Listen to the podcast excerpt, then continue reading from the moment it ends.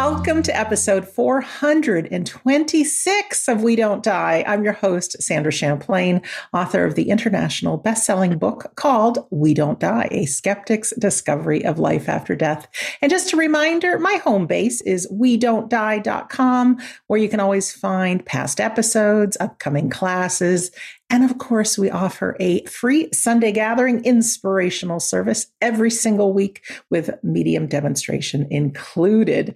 Our show today is being recorded towards the end of the year in that old holiday season. But rest assured, no matter what day of the year that you watch or listen, the advice will ring true to you. Today, we'll be talking to a friend that's been on several times to We Don't Die Radio. It's Doctor Mark Pitstick that will be reminding us that our loved ones are really, truly alive and well. And we'll talk about some of the ways that we can sense their presence, whether it's a holiday season or any day of the year. So let me tell you about, about Mark. Doctor Mark Pitstick is one of the co-founders of the Soul Phone Foundation. He's also the director of it. He has over forty years experience and training in hospitals, pastoral counseling settings, mental health centers, and private practice. He is the author of many books, and here's just a few titles. The Eleven Questions, Everything You Ever Wanted to Know About Life, Death, and the Afterlife. The Afterlife Evidence, Comforting and Convincing Proof That No One Really Dies. And one of his recent, Ask the Soul Doctor, Holistic Solutions for Life's Toughest Questions. Mark is the creator of the documentary film about the afterlife called Soul Proof, and has also created nine audio products that use hypnosis, breathwork, and guided imagery, including one we'll probably be talking about today called Facilitated After-Death Contact. He is also a board member for one of our favorite groups, which is helping parents heal dot org. You can find out more about Mark and his work at his websites. You can check out greater reality living dot com, soul phone dot org, and soul proof dot com. Doctor Mark Pitstick, welcome back, my friend, to We Don't Die Radio. Thank you, my friend. Thank you for having me on. Oh, I'm thrilled. You know, there's always, it's always good to catch up with you and what's going on. And um, yeah, just see you. So I'm so grateful that you wanted to come on and that you reached out. My pleasure. Uh, we have lots to share. You know, we're recording this on December twenty-second, and you can just feel the uh, everything going around the air. Like you said earlier, this old holiday, and just kind of, there's a lot of heaviness. I looked up yesterday, there are twelve different religious celebrations in the month of December, uh, which is incredible. Uh, and you would think people would remember really who they are and act accordingly. But, um, you know, we just have to read the news and see, you know, uh, Gaza and Ukraine, and uh, there's a lot of despair out there. I'm in the midst of uh, interviewing two hundred Shining Light parents for Helping Parents Heal, about one hundred sixty-five group leaders. We have, I think we're in twenty-eight countries now, and thirty-five what we call caring listeners. So if you want to learn more, uh, if you or someone uh, you know has uh, a child who has changed worlds, you can visit helping parents heal dot org, and then at the top, affiliate leaders, caring listeners. So these are remarkable parents.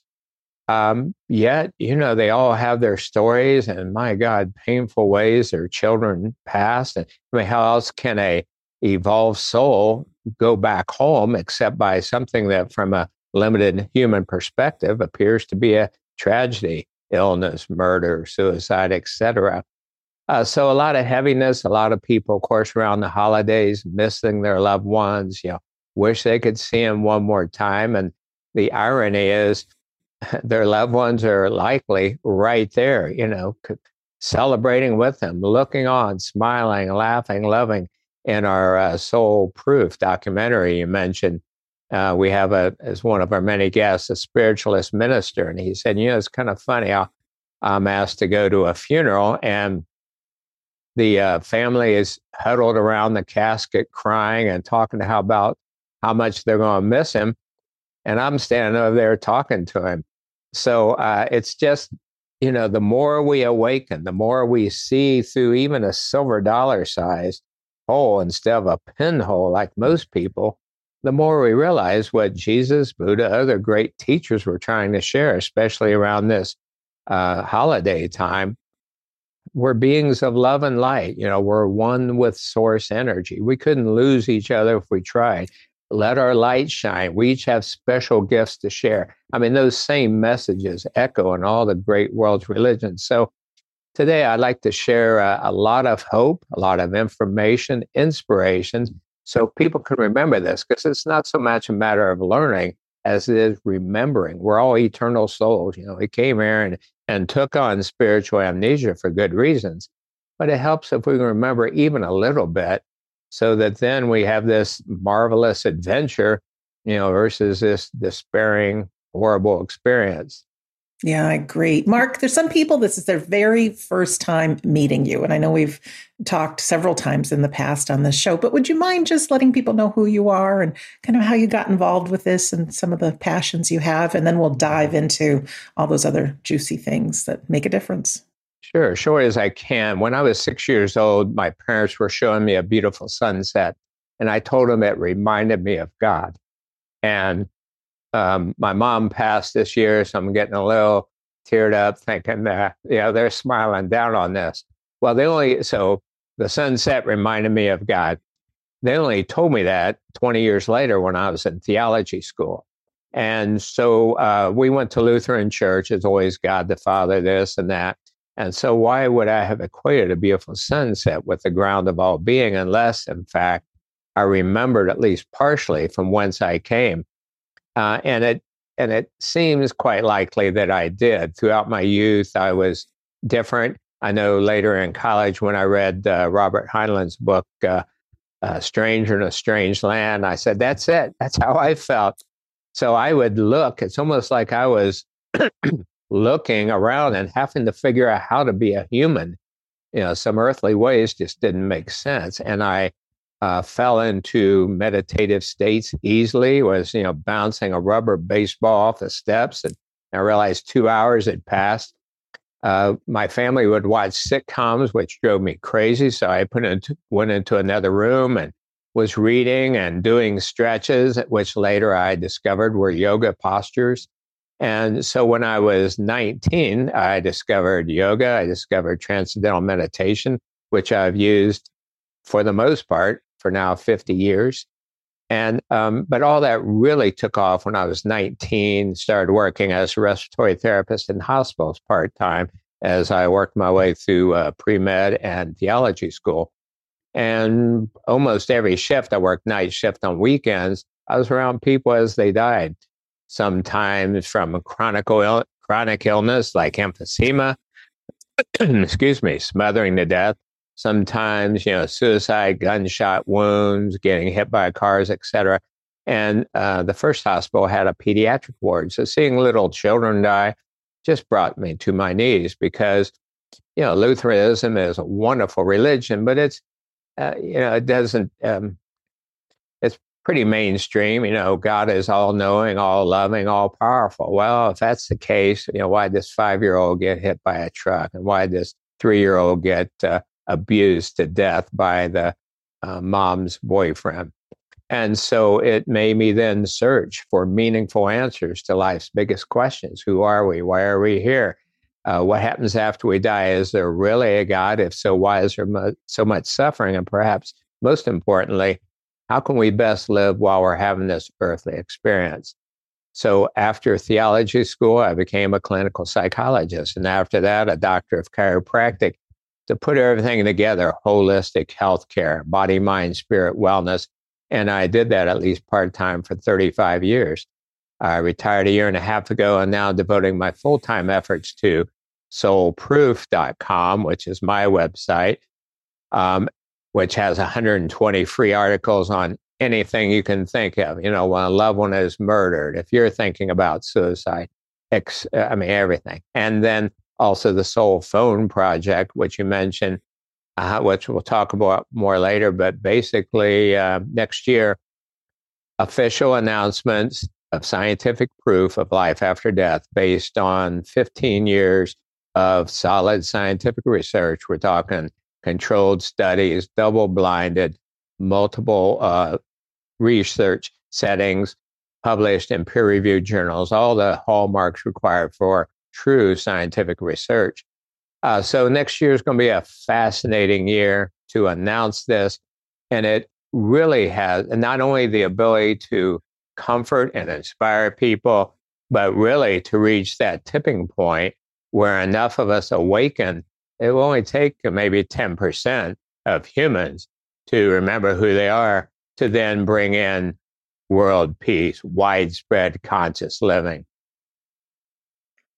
All such good news. Well, let's dive into some of the reasons to believe in the afterlife and getting through the holidays, because I think that's the thing that's really right at everybody's forefronts of their mind, because it is tough.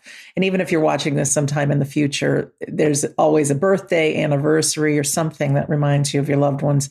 It's tough times. And then we can dive into uh, the soul phone and the, the facilitated after-death uh, contact sure. and things like that. Well, I would say it can be a tough time, or it can be a special time. You know, uh, some of these shining light parents I'm working with, they use the word ascension. So when their child passes, it's not he died on this date, it's he ascended on this date. It's his angelversary.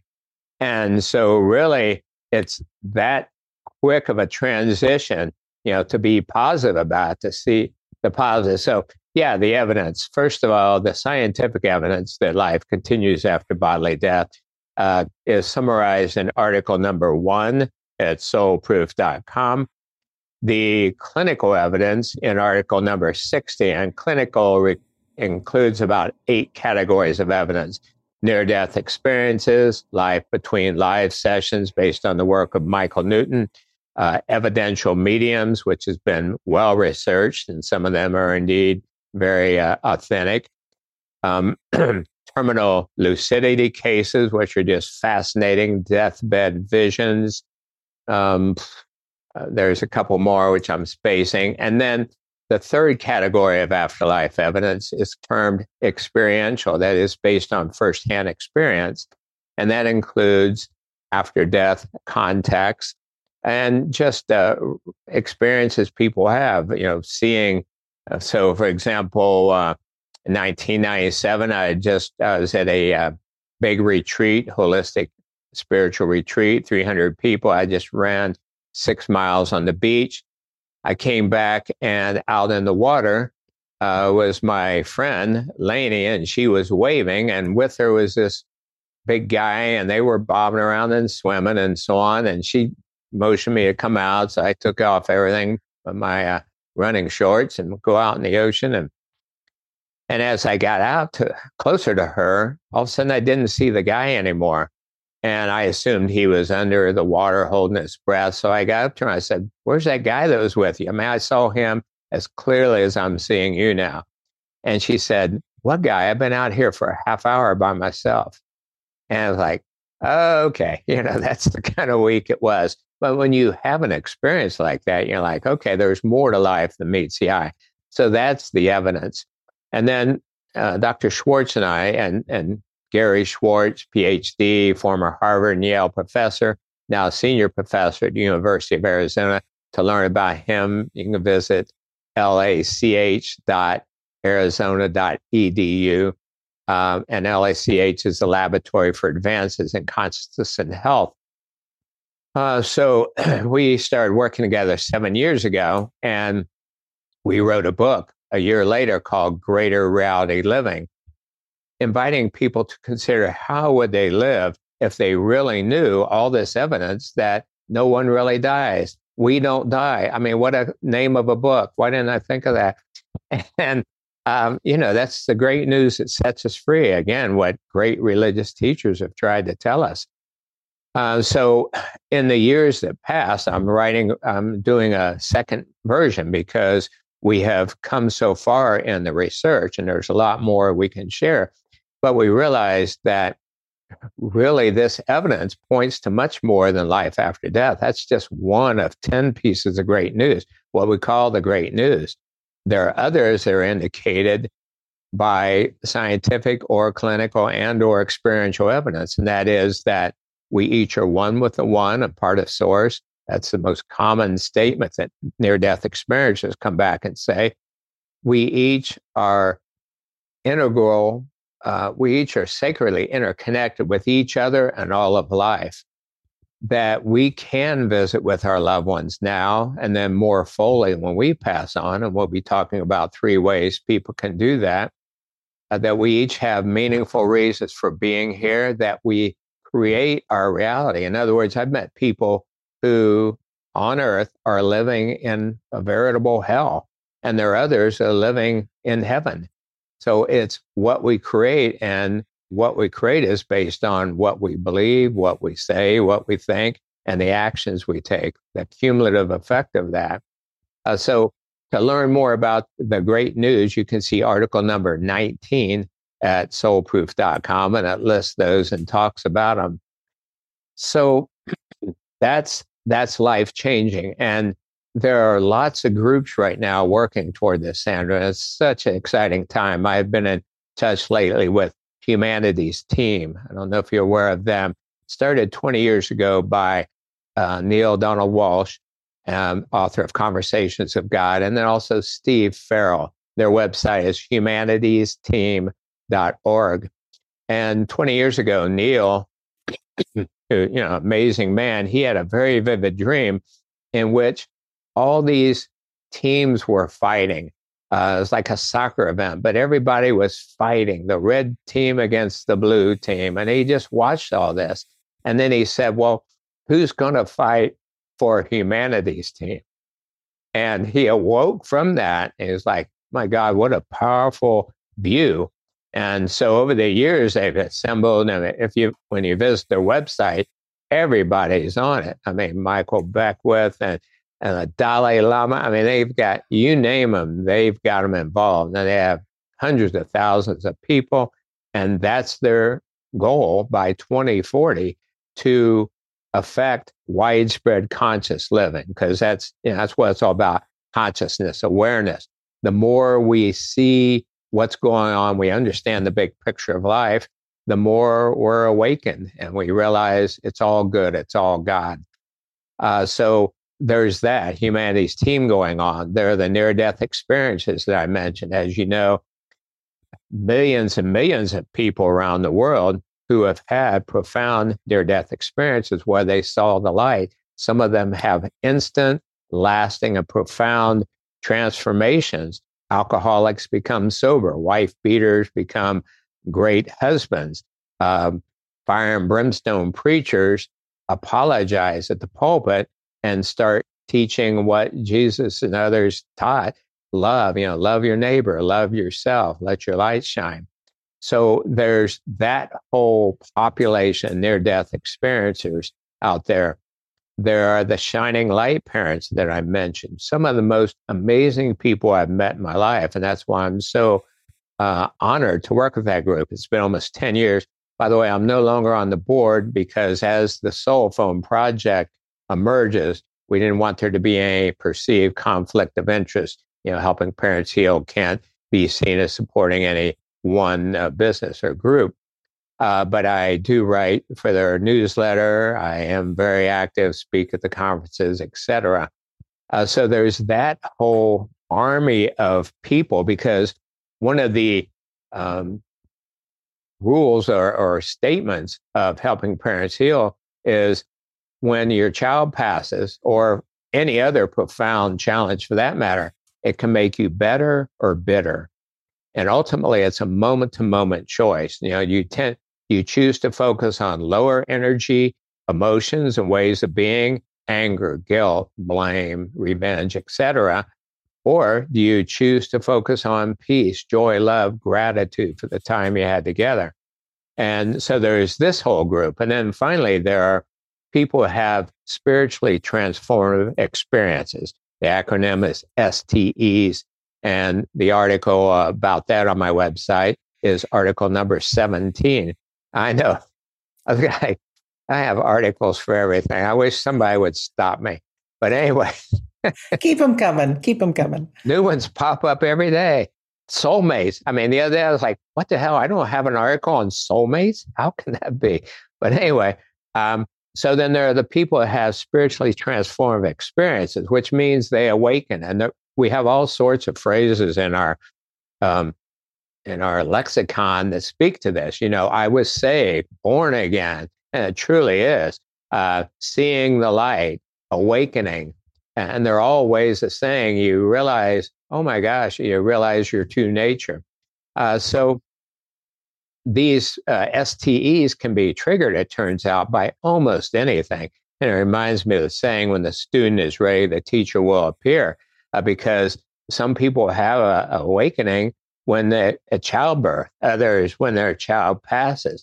Um, people who are in the middle of violence, war, and so on, hearing beautiful music, during lovemaking, walking in nature, just so many. There's a long list. And so it turns out just about anything when you're ready to awaken and, and remember and shake off that spiritual amnesia. So, as you well know, one of the triggers for a S T E is a really rocking mediumistic session. I mean, there are ones you're like, oh, okay. Yeah, that blows my mind. You know, there's no other explanation for it. Well, imagine that multiplied by millions when we have the soul phone announcements and demonstrations, public demonstrations of the technology that allows at this point binary yes or no answers from post-material persons. Well, that's going to be the game changer uh, around the world. And that's why I say, we really can affect world peace in our lifetimes. I think the year twenty forty is actually um, too much. I think we can do it by twenty thirty, seven, six years from now.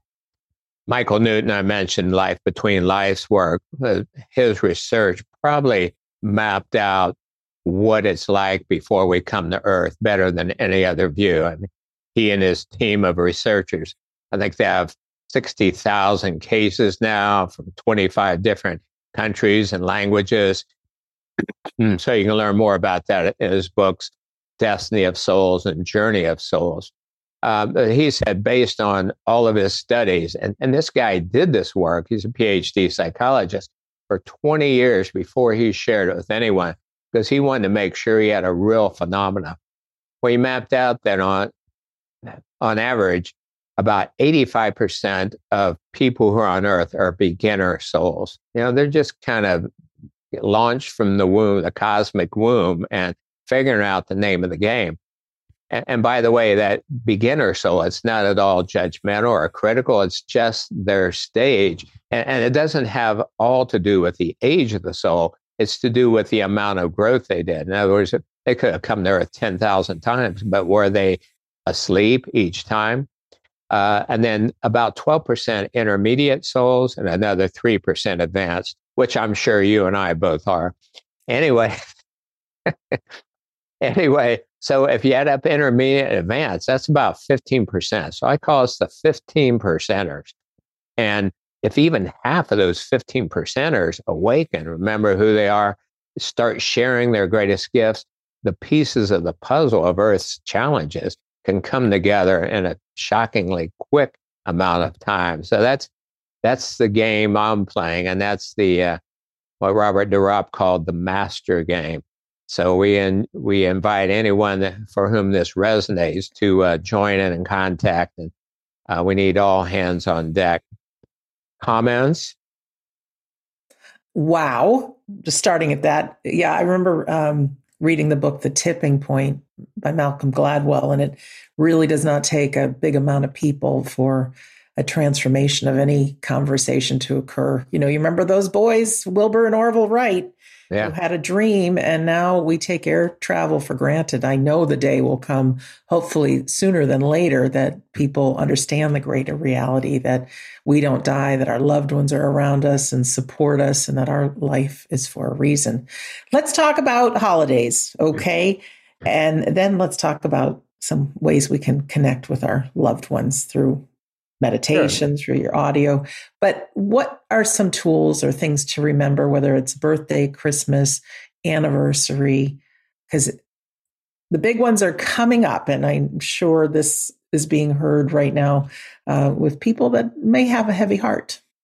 Sure. Well, the first topic is after-death contacts, and I discuss that fully in article number twenty-eight at soul proof dot com. Uh, so after-death contacts, uh, the acronym is A D Cs for short. So those are defined as any meaningful contact with a loved one who's passed on. Contact while awake or asleep. I just got an email yesterday from a guy. Um, there are four really close friends, and one of them passed on. And he just said, I talked to the other two. They both had the same dream on the same night about their, quote, deceased friend visiting. And he said, what do you make of this? I said, I make it that your friend is a pretty serious dude, you know, to be able to pull that off. So those, um, we'll call them post-material persons, that is, who are no longer living on Earth, P M Ps, are transmitting, especially around the holidays and anniversaries and so on. They're sending out, and what they're sending out is the same message. I'm alive and well. I love you. I'm fine. We'll see each other again, and we can now. I'm still part of your family. I'm still your friend. I come in on birthdays, and, you know, for mediumistic readings, they can share, like they can say, um, yes, I was there. I saw Tommy open his new present and so on. They can provide details that there's no way the medium could have known. Um, that, you know, don't worry about me, and and be happy. Shake off that sadness, because sadness is really a reflection of spiritual ignorance. I mean, instead of being sad about we're not together on Earth now, be glad that I uh, graduated from Earth school. It's a good thing. And many cultures recognize that. They celebrate when a loved one passes. When I trained with Brian Weiss to do past life regressions twenty-five years ago, he said, Earth is pretty much the toilet of the universe. You know, I mean, they were like, oh, we're so sad he died. Where you're like, good. You know, he finally, this is the, one of the toughest places to be. So when we really get that, then we celebrate their loved ones past. So these after-death contacts, A D Cs, help us remember that. These little signs, it could be a light flicking, it could be a garage door opening and closing for some reason. Um, there could be small or more profound signs. Now, there are, you know, I got to honor Bill Guggenheim, my dear friend who passed earlier this year, and Uh, he wrote the book, uh, Hello from Heaven, and he and his wife at the time. And they tell so many wonderful stories, but they came up with the terms of evidentiary A D Cs and validation A D Cs. So there's a tendency for humans to say, well, that just could be my imagination, or, you know, that was so subtle. How do I know it's really real? Well, some people will have A D Cs. For example, um, um, the Guggenheims tell of a woman who next door neighbor died, and she came into her house, and there's the next door neighbor standing there in more gauzy form. And she said, wow, you're, you're really real. And do you have a message for me? He said, yeah, I had a life insurance policy that I didn't tell my wife about, and it's taped above a drawer in our bedroom. And would you please go over there and tell her about it? Because I want her to be able to cash it in. So a woman says, oh, okay, this is strange. Goes over, tells her, they go to the drawer, pull it out, and there's the life insurance policy.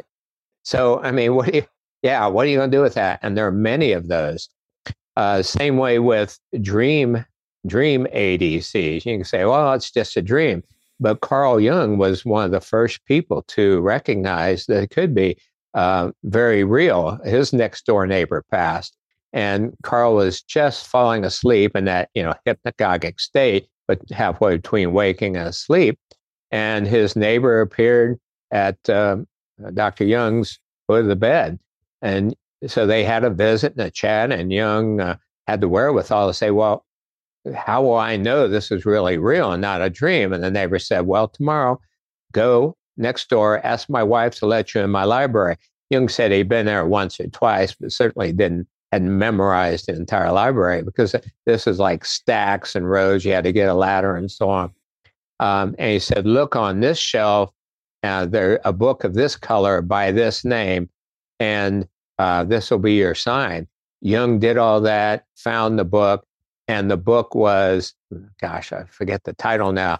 What a, what a way to screw up a st- great story. But it was basically something like, death is not real. And so, you know, Jung was convinced, all those synchronicities. So after death contacts, the first thing I would say is trust those little signs. You know, some people, uh, uh, a photo tips repetitively and they straighten it up and it still tilts. Some photos will fall over on a shelf. Um, just look for those signs, ask for them, and and know that they can be real signs. However, it gets better than that. I, twenty years ago, I had finished training with Brian Weiss, as I mentioned, Raymond Moody on the psychomantian, the mirror gauging technique, and then Ken Ring, and they all taught me about the power of deep hypnosis or deep relaxation, which I've been doing since nineteen eighty as a psychologist. Uh, so uh, Doctor Ring, for example, found that you could have a life review, just like near-death experiencers report after they nearly die. Well, you don't have to nearly die to have a life review and consider how to improve your life, make amends. You can do this technique, uh, which he um, gave me his blessing to use.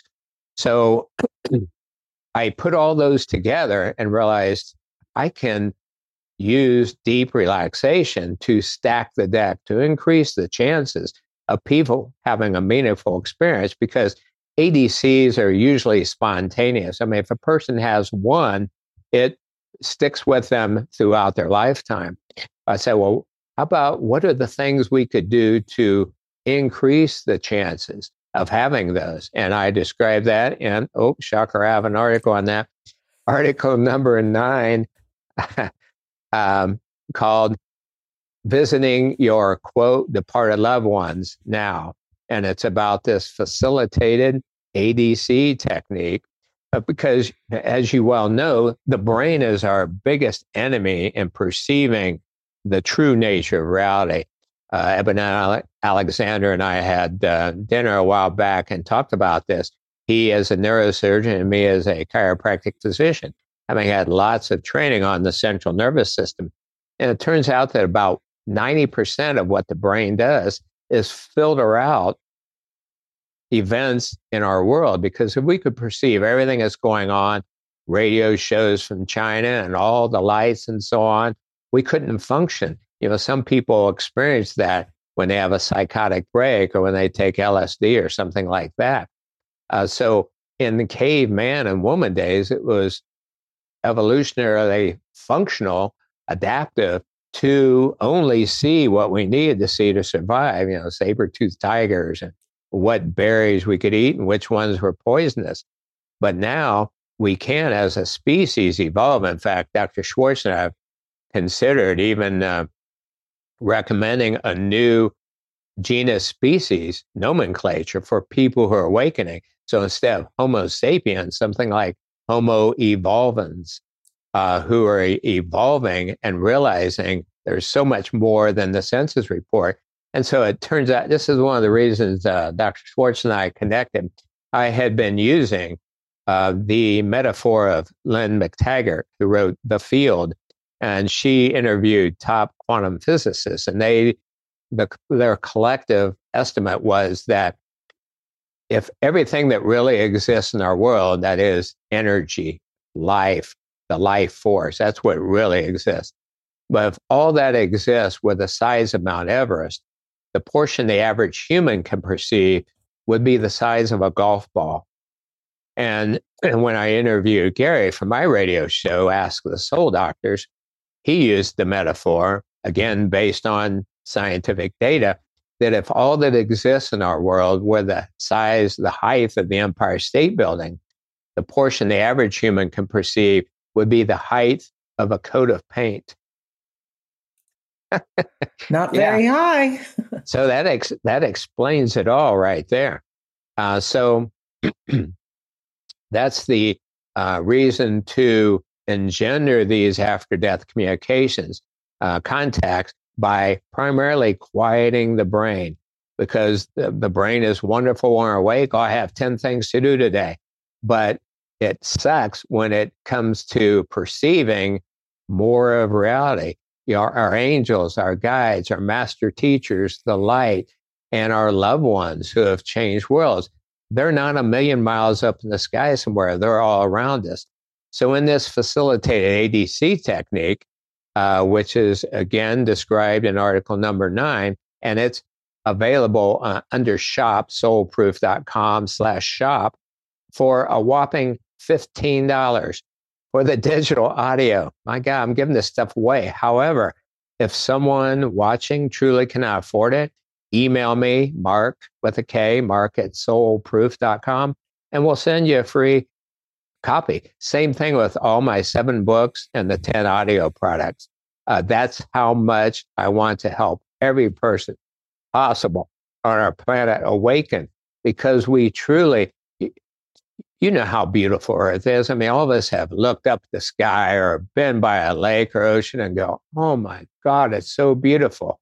And all of the, the fighting and so on we have is based on fear, and it's based on ignorance about how life is set up. So that, that's why it's so important we do it. So I encourage people then to use this F A D C technique and visit with your loved ones. I just ran a class uh, Tuesday evening with a group of parents, and they reported profound experiences with their kids. So that's the best Christmas gift, holiday to give, way to start the new year you can have. Questions or comments? You're so cute. Um, you mentioned that, the conversation you just had. I saw a YouTube video with you and Helping Parents Heal talking about um, the A D Cs and the contacts. Did you lead them through on that recording on any kind? Because that might be yes. a, a nice Yeah, we tool. Did the actual session. There were about seventy parents. And then afterwards, they shared. Um, one guy, um, I think he's from the Philippines. Uh, these people from all around the world. He just said, Mark, as soon as you started this, I saw everybody, my daughter, my mom and dad, my grandparents, my brother who passed. He said, there are like ten of them.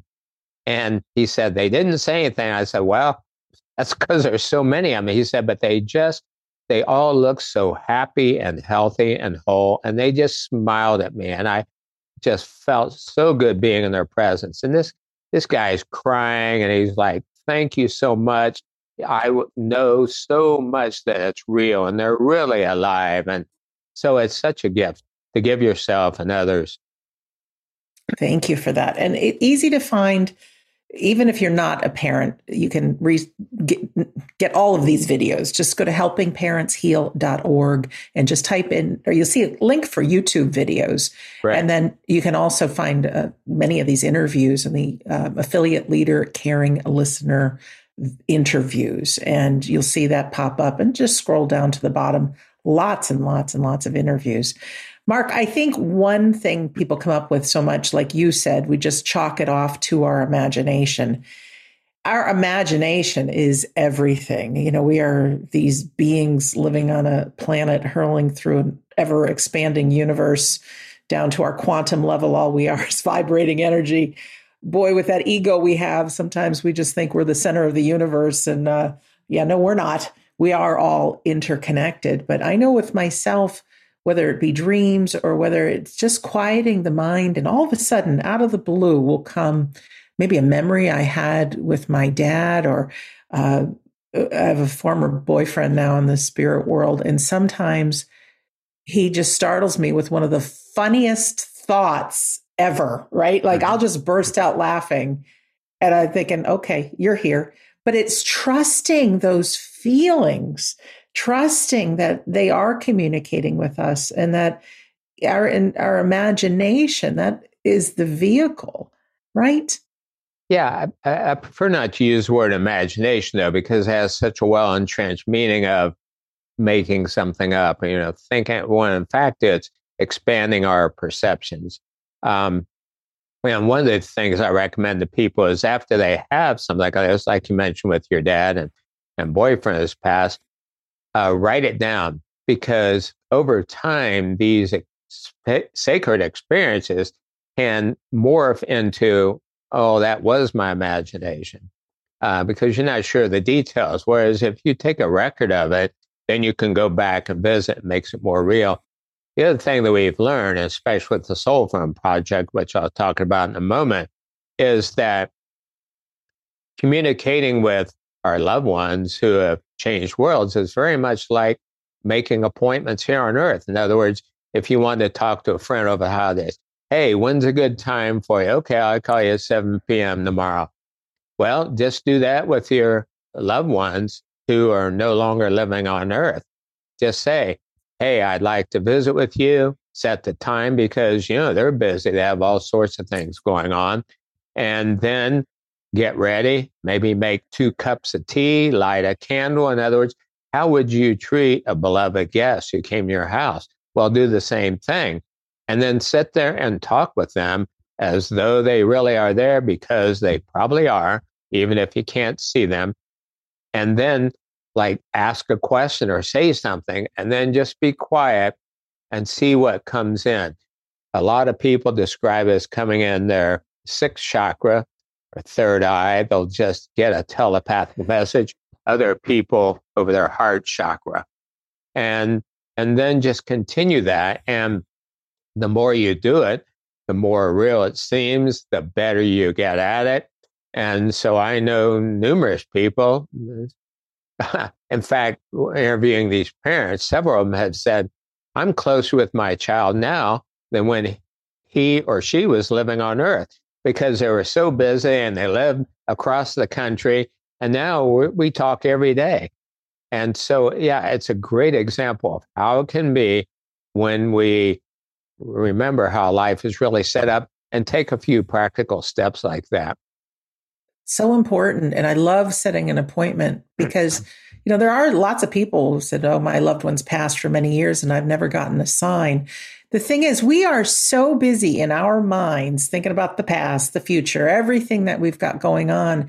And I know personally, I thought, okay, I'm going to talk to my dad. And then, you know, I'll start talking to him, and next thing you know, uh, the phone will beep and, uh, you know, there's a text message or something coming through. And so to set aside that special time, light the candle, make two cups of tea, whatever that is, even journaling, talking to your loved one, it is concentrating and focusing and being in that present moment. So thank you for that tip. I think that's going to assist a lot, a lot of people.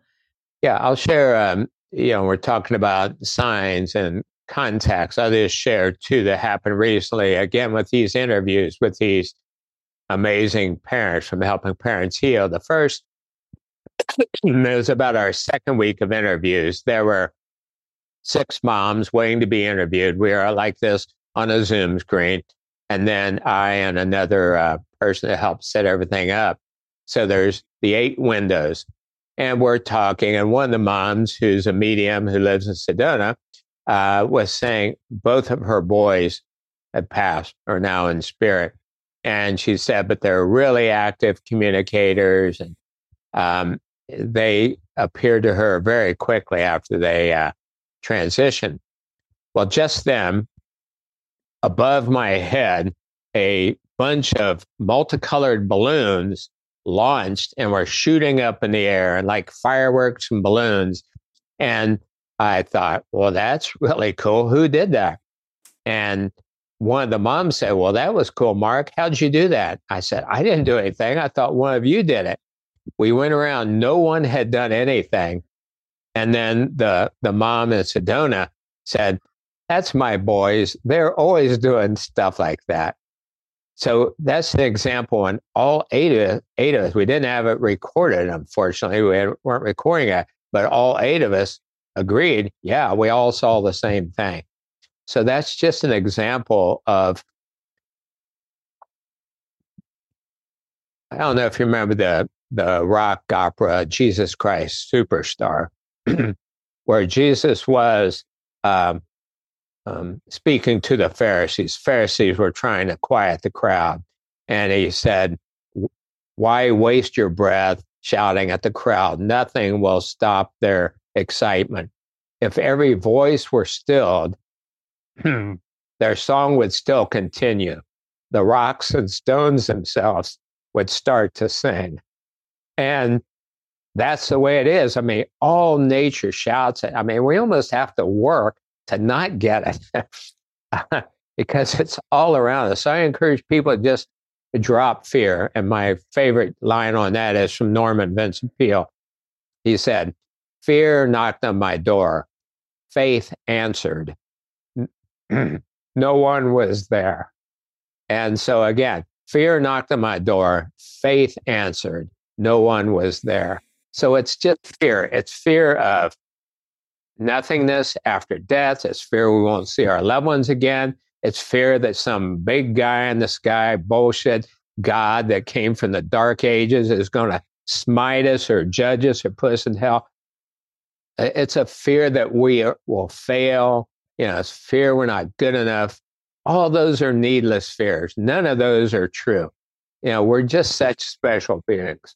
And so that's why I encourage people to get that and then enjoy life. I mean, it's, you know, Helen Keller said life is either a exciting adventure or it's nothing at all. And it is an exciting adventure when we really get it. Well, let's, before I get any more emotional. Talk um, about soul, soul phone. Is that where you want to go? Yeah, let's go there.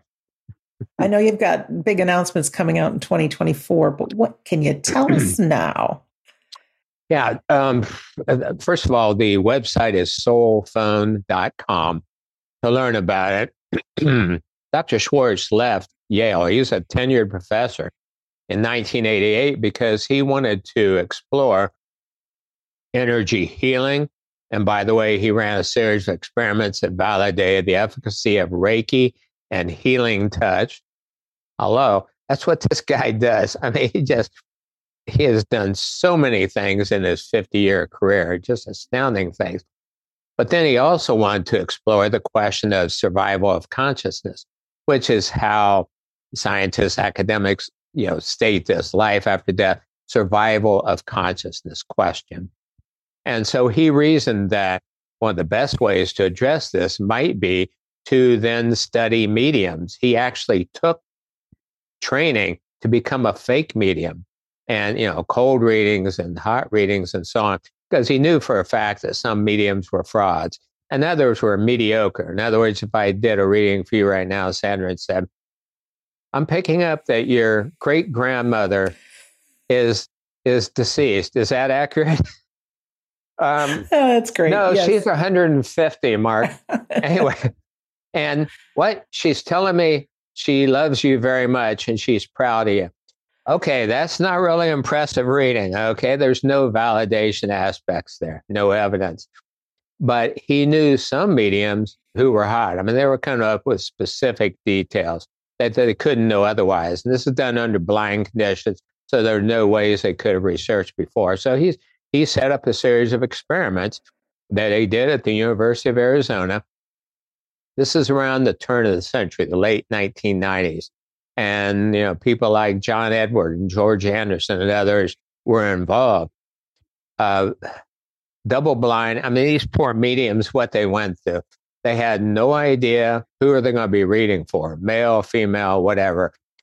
There was a list of subjects or sitters, and those weren't decided until the last moment. And Gary was blind all that. So it's called a double and even triple blinded experiment. The mediums were in a room by themselves. They could not see or even hear the sitter. Instead, the sitter would relay yes or no to the experimenter, and the experimenter would relay the yes or no to the medium. The um, sitters were brought in a different room, a different entrance, so there's no way the medium could know anything. Yet, despite that, these mediums had an eighty-six percent hit rate, successful reading, you know, about who had passed and de- intimate details about them.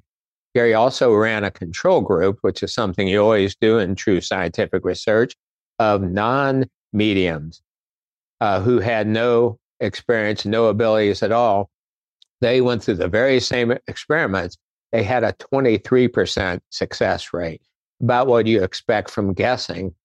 So he repeated this a number of times and then wrote about his results in his book, The Afterlife Experiments. And so that really got his attention. He's like, but, but from the scientific mind, that didn't prove anything. That just increased the inference that consciousness survived after bodily death, if indeed mediums could get in touch with that disembodied consciousness. Well, a number of the, the mediums then became friends. And over the years, that group grew. And so people like Mark Anthony and Suzanne Geisman and Yeah, I mean, I won't go through the whole list. Um, and so they became colleagues and friends, and they started independently. For example, during one point, uh, several of them said, Gary, I keep hearing from Albert Einstein, and he keeps saying you're supposed to build a device to allow communication with, with the next realm. And then he would have synchronicities that made him uh, trust that even more. So finally he said, okay, okay, I get it.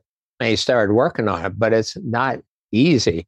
Um, in fact, I'm going to post soon, a, I did a two-hour presentation for the I A N S, International Association of Near-Death Studies, where I tell about all this and show photos. So he went through all sorts of experiments that we don't have time to talk about, but basically the series of experiments showed that P M Ps, post-material persons, still have density. They have physicality, as evidenced by their ability to make, uh, uh, create air motion in a sealed container, to slow down the speed of a beam of photons or a beam of uh, laser beam, et cetera. So it showed that not just like Casper the Friendly Ghost, you know, gauzy, immaterial energy floating around. They are or can take on, if they want, depending on the setting, physicality, density. Uh, it showed that they can express verbally. And Michael Jackson was one of the first people um, to be chosen for that, because what we've seen is that the personality continues on in the next realm. And so the most dynamic people while on Earth, Whitney Houston, Harry Houdini, and others, are the best communicators from the other, quote, the other side. Uh, their ability to be seen, to have a visual image. So yeah, um, their their ability to uh, shine their light in a triple darkened enclosed um, enclosure and a thirty-five thousand dollars camera that could detect a single photon of light beam would pick up the light. So the control is nobody is in the room. The medium doesn't ask anybody to come in.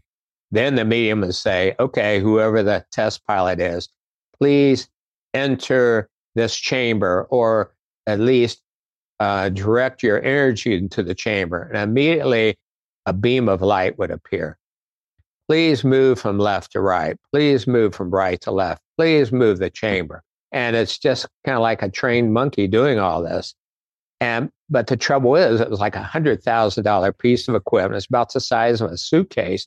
And there wasn't a way to commercialize, because that's been the goal all along, to have technology that's as affordable and about the size as a cell phone, and maybe even an app. So what we, and I say we now, because I've been with it for seven years, and been involved in research as well as directing the, the foundation that helps raise funds for him and shares this great news with people around the world. Um, we now are working on what's called a soul switch. And it's interesting we're filming today, because this afternoon I'll meet with Doctor Schwartz and a couple of the top engineers, electrical engineers. We'll replicate what we did two days ago, but we may be on the verge of having what we call a breakthrough switch, which is defined as a ninety-nine point nine nine nine percent accurate yes or no answer in ten seconds or less, near real time, from post-material persons. Once we have that, then we'll have a series of those devices. Well, first of all, with, with the switch, then that's what we'll demonstrate next year. We'll also have soul switch sessions because we have people who over the years have donated ten thousand dollars or more, uh, volunteer team members for the foundation, and others we want to thank with a session. And that'll be very meaningful. At the same, and that's what I'll be doing. Doctor Schwartz will start, and his wife Rhonda, who's the head of an evidentiary medium, will start having sessions with the A team, which is a group of about thirty top people, Edison, Einstein, Tesla, et cetera. But they say for every one of them, there are hundreds waiting in the wings to contribute. And these were all geniuses, pioneers while on Earth. It's just that we can only deal with so many of them. And then Doctor Schwartz will work on the scientific end of it. Rhonda will work on understanding more about the team and getting more information from the team. And in the meantime, the software and hardware um, developers will work on the next device, which is the Soul Keyboard. And this is envisioned as the first commercializable, widely usable service or device. Uh, it could be as simple as eight of these soul switches in series so that then they can type up. So an A, for example, would be uh, press on the, these three in that order. A B, kind of like Morse code. Uh, so you wouldn't need like forty-four keys like on a keyboard. The soul keyboard then will enable texting and typing with people who have changed worlds. And that will allow then the greatest quantity and quality of information conveyed, especially from these scientists who tell us they've been continuing to work. For example, in one medium session uh, with Tesla, I said, oh my God, Nikola, you know, this is such an honor. I mean, you did so much on Earth.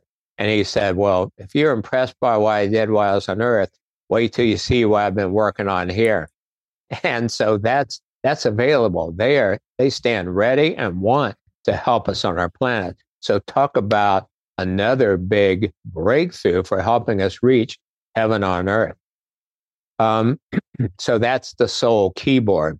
Then we anticipate that we'll get enough information come in that we can move on to the two most useful devices, soul voice, talking, and then soul video, teleconferencing like we're doing now. Gary's goal is to have a three D holographic type visit with your loved ones. And with these, we've already started the uh, infrastructure for a university, Greater Reality University. And he has, I think, forty-five uh, just key minds who are have agreed to speak on, you know, free energy, uh, cleaning up our planet, feeding the poor, stopping war, you know, true leadership. What did Jesus really teach? All of those areas. So talk about exciting. Um, when we, we I asked the question actually, and, and I share some of these conversations in our book, Greater Reality Living. Uh, so I, there were about eight members of the A team there. And I said, would you all be willing when we have the technology in place to give webinars for people around the world and share this information?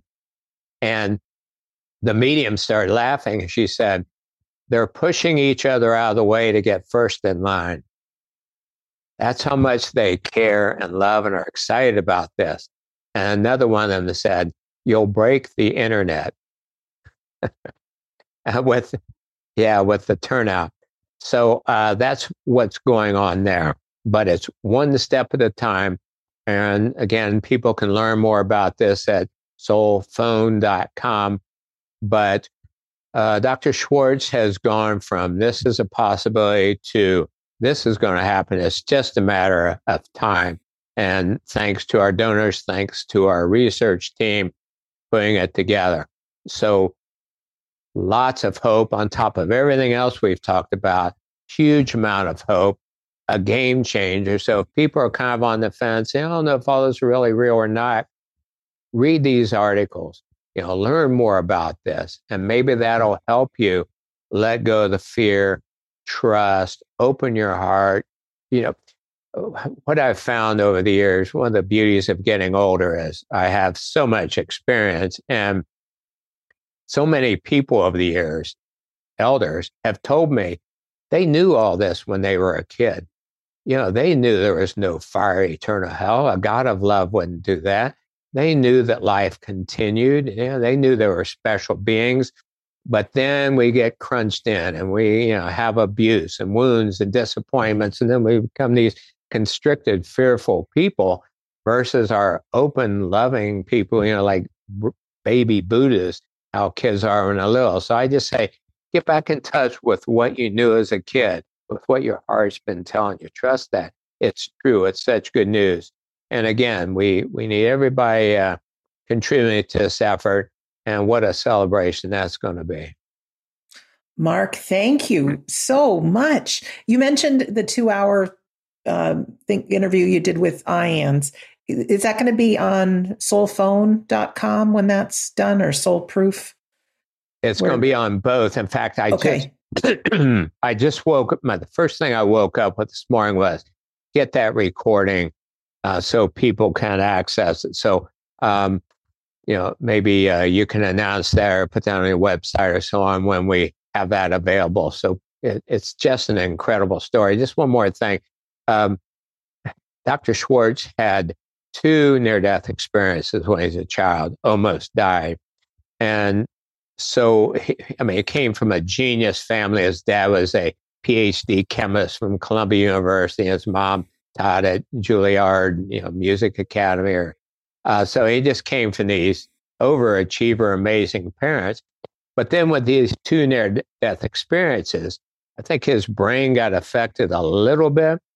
Um, and I, it's interesting because through my life, I read so many biographies, and I was especially fascinated with what were called eccentric geniuses, or, you know, mad scientists. And if you read the accounts, they are quite different. It's like their brain works differently.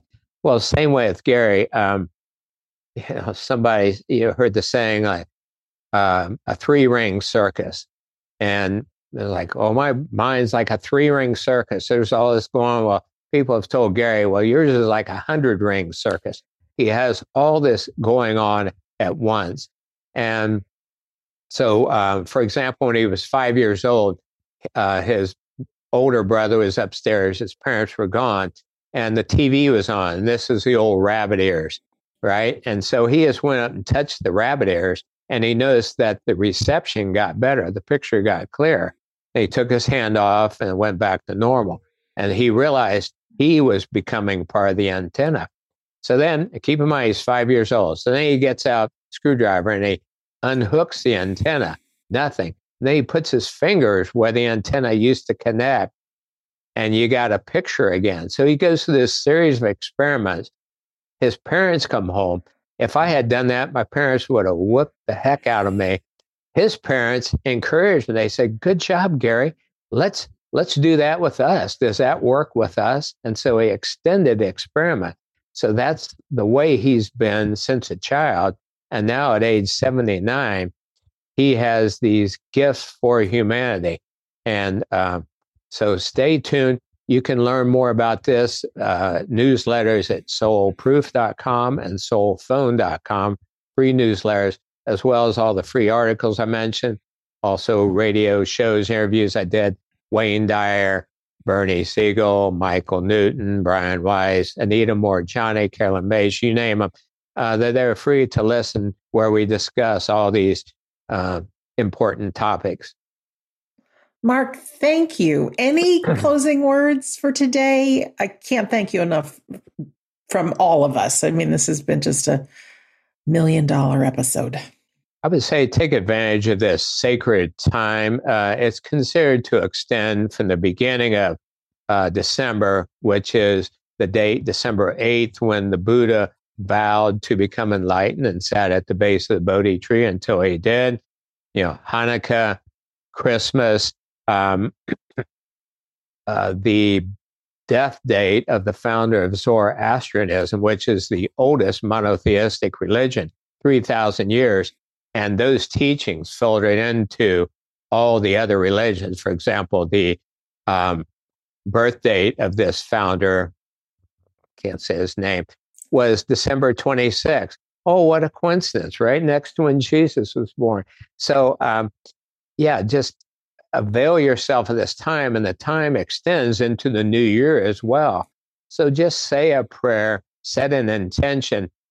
Hey, God, I'm ready for a new phase in my life. If all this is true, then I want to know more deeply who I am. I want to know what my soul's purposes are. By the way, you can, um, there's a technique, uh, article number twenty-one. It's called identifying, identify and fulfill your soul's purposes. So do that. Get in touch with why you're here, because so many people have this creative discontent. They're bored. They're unhappy because they're they don't know who they are and they don't know why they're here. And I found if people will identify that and share it even a little, it can make a profound difference. So I invite people to do that. Join us. You know, uh, there's an article, and I have the number in front of me, but how to find um, more evolved souls around uh, who are around you. The, uh, yeah, article number sixty-six, relationships for more evolved persons. Because I hear from people, they say, I believe what you say, but I'm the only one in my circle. Uh, my parent, my family, my friends would think I'm crazy. And I say, well, you need to find your tribe. You need to find like-minded people, open-hearted, open-minded. So article number sixty-six lists ways that I've found where we kooks congregate, and then you you know you're not alone and you can talk about these things. So yeah, what a great way to start a, a new year and celebrate the holidays. I hope you do that. And I look forward to hearing about your gifts and receiving them. So exciting. Well, certainly, Mark, thank you for being our guest today. Wow. And for our listener or our viewer, I love Mark's articles. You can easily go to soul proof dot com and click on articles. And you can also pick up that audio there that I talked about, that it's a guided um, connection with your loved ones. So please t- feel free to check out Mark's website. There's so much on there. I think it's imp- so important to fill our minds with the positive, because it's so easy.